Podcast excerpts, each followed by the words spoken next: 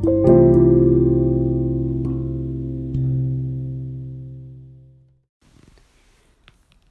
月6日の HK レディオへようこそ。今日はどんな一日でしたか？えー、っとですね今ブログをちょっと書いてまして、えー、ちょっと書き終わったところなんですけれど。ですごくこう熱が入ってしまってですね長編になってしまったんですねでこの HK レディオの収録が遅くなってしまいました何を書いていたかと言いますと、えー、また聖書の話なんですね。えっ、ー、とモロクの、えー、モレクの神ですね。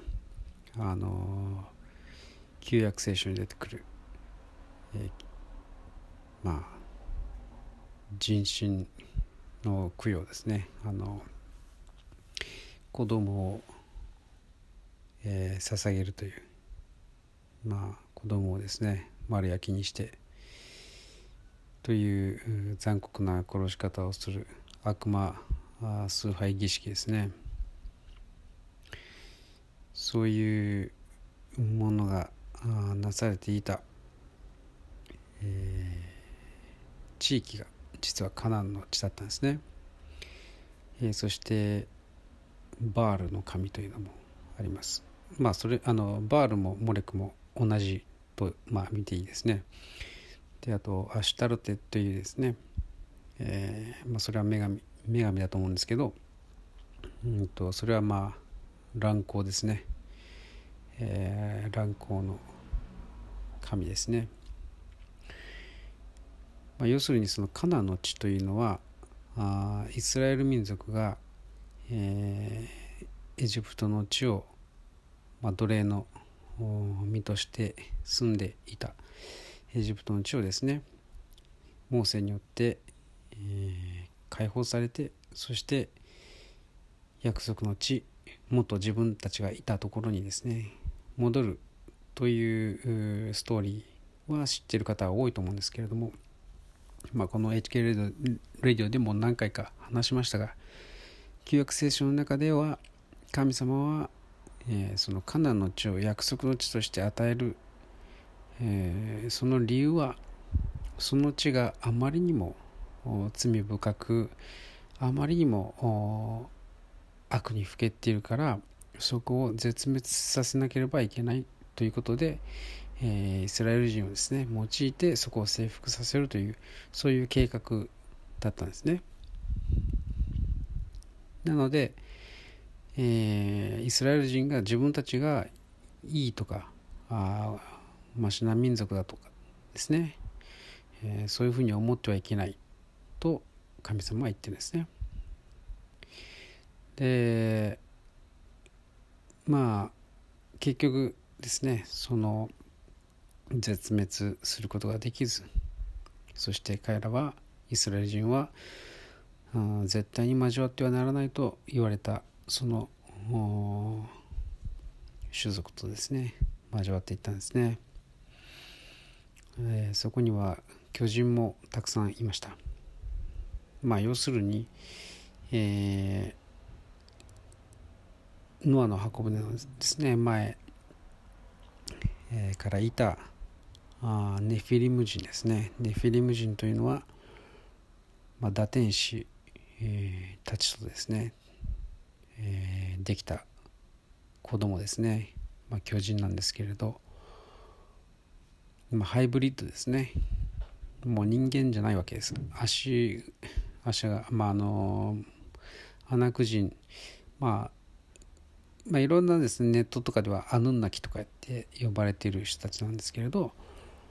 あの足が6本とかですね。足の指が6本あったりとか手が6指が6本あったりとかですね。そういう類のまあ人間というかこうハイブリッドですね、まあ、よくあの巨人のあの骸骨とかあのよく見かけると思いますけれどももうそもそも骸骨、うん、頭蓋骨がですね。人間のそれとは、えー、違うという貼り合わせ方がですね人間の、えー、頭蓋骨とは全く違うんですね。なので、えー、そもそもが人間ではないという感じなんですね。まあ、そこはあ聖書が言うところの堕天使が、えー、人の女性と作ったあ、まあ、生き物なんですね。まあ、それをネフィリムと呼んでいたわけです。でその子孫がアナク人というふうに、えーまあ、聖書は言ってるわけです。でそのアナク人がやはりそのカナンの地にはたくさんいた、えー、わけです。でまあそういうことですので本当に、えー、悪魔にですね占領されている本当に、ダークなあ罪深いところだったわけです。えー、それがですねずっと歴史を通じてですね、まあ、その忌まわしい風習をですね彼らは保ってきたんですね。で今一般的にユダヤ人と言われている人たちというのは実はそこの人たちの生き残りなんですね。えー、っと一応ユダヤ人というふうに名乗ってますけれども実は、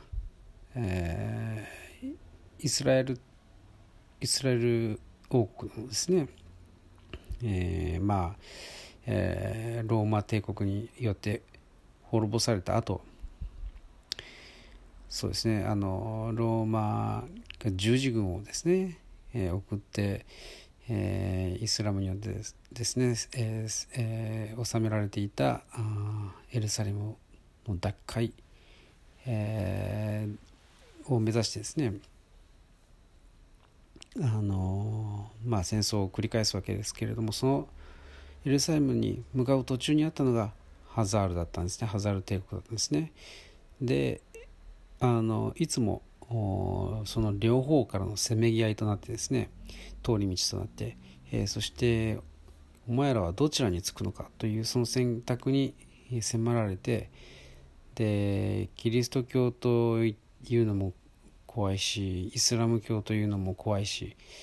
えー、苦肉の策でですねユダヤ教に改心すると、まあ、そういうふうにですね国を挙げて決めたんですね。まあ両方ともが受け入れているユダヤ教、えー、旧約聖書なので、まあ、それでなんとか、えー、事なきを得たというわけですがまあいくらですね一応回収したというふうに言ってもその心の中は相変わらずモレクの神、えアシュタルテの神をそのまま信仰してるわけですね。なので、えー、自分たちは本当はユダヤ人ではないんだけれどもユダヤ教になったからユダヤ人ということですね。なりすましユダヤ人がたくさん生まれたわけですね。で彼らが今いわゆる、えー、巷ですね、えー、活躍している人たちなんですね。で、まあ、金融の世界にしてもユダヤ人、まあ、偽物ユダヤ人ですね、えー、そして映画界にしてもそうです。まあ、音楽にしてもそうですね、えー、政治の世界においてもそうですね。ということで、実は彼らはそういう習慣をですね守りながらこの世界をですね、えー、治めようとやってきたわけです。ああとビジネス界もそうですね。で、まあ、戦争屋と呼ばれている連中もみんなそうですね。なので、えー、この世の中のですね悪いものが全て彼らの手中にですね収められているわけです。ということで、えー、本当に、えー、困った困ったあ彼らなんですね。で彼らをなんとか滅ぼさなければいけないということで今トランプ大統領は頑張っているわけです。まあ、なので、えー、そのルーツというものをですねよく知ると今メディアでですね言われているようなことが実はまあどこまで本当なのかということをですね疑うべきだなと思うわけです。まあ、いくらですねエリートとして、えー、みんなからですねこう成功者のように崇められている、まあ、そういう人たちがいたとしてもですねその裏で、まあ、子供をですね強姦し、えー、拷問にかけ苦しみ、ながらですね殺してそしてその血を飲み肉を食べ、えー、そうすることによって自分たちはパワーを得るというふうにですね信じてやってるわけですね。まそれが悪魔崇拝儀式なわけです。えー、そして、まあ、そのですね、えー、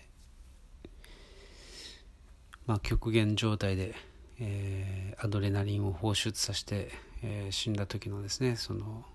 血液というものが、まあ、アドレナクロームというものがですね含まれておりそれを飲むとですねどんな、え麻薬よりも最高に気持ちいいというふうにマーク・ザッカーバーグはですね、えー、しっかりと、まあ、投稿してますのでまあ本当に相当ハイになれるすごい、えー、ドラッグなんでしょうね子供のそういう血というものは。えー、ですのでそういう人間ががですね、えー、今この世の中をコントロールしてるんだということを知ってですねまあトランプ大統領を応援して、まあ、彼らをですね滅ぼして、えー、もらうように、えー、一緒に頑張っていこうではありませんか。というふうにですねちょっと長い話になりましたけれどもなかなかその一般的に、えー、歴史とかですね、えー、テレビとかで聞く話とですね聖書で、えー、書かれている話どれが正しいのかなと思うかもしれませんでも僕はですね正直言って今の情報というのはですねかなり捏造されていると僕は思っています。